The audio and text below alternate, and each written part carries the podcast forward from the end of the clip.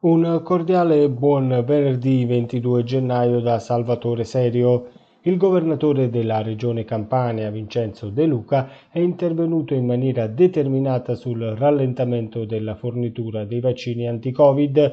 Abbiamo ricevuto nella serata di ieri la comunicazione che le forniture di vaccini prevista per la Campania il 25 gennaio è stata dimezzata. Non si capisce bene in base a quale criterio. Già i ritardi dei giorni scorsi hanno prodotto una forte diminuzione nelle vaccinazioni. Questa ulteriore riduzione di consegne rischia di bloccare del tutto le somministrazioni determinando una situazione gravissima e inaccettabile, sottolinea De Luca. Siamo consapevoli delle grandi difficoltà create dai forti ritardi della casa produttrice, ma a maggior ragione è tempo di fare scelte chiare ed oggettive. È indispensabile garantire il completamento dei richiami per i primi vaccinati.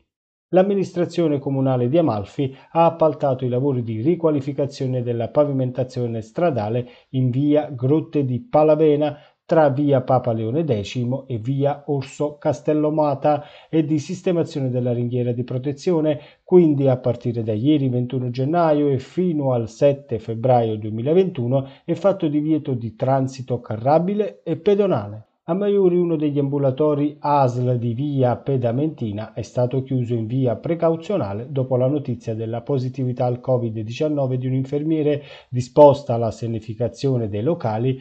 Al momento non è stato ancora chiarito dall'azienda sanitaria se saranno garantiti i servizi all'utenza, ma importanti novità potrebbero già arrivare dalle prossime ore. Chiudiamo con i dati legati all'emergenza coronavirus in costiera amalfitana. Nella giornata di ieri sono stati 6 positivi registrati, 3 a Maiuri, 1 a Minori, 1 a Positano ed 1 a Ravello. Sono stati invece 18 i guariti, 11 a Maiuri, 5 a Positano, 1 a Ravello e 1 a Scala. Dall'inizio della seconda ondata nella Divina sono stati 1425 contagi registrati. Le persone attualmente positive in costiera amalfitana sono complessivamente attualmente 184, mentre il numero dei guariti sale a 1208. Era questa l'ultima notizia, l'appuntamento con le news locali di Radio Divina FM torna domani, non mi resta quindi che augurarvi un buon proseguimento di giornata.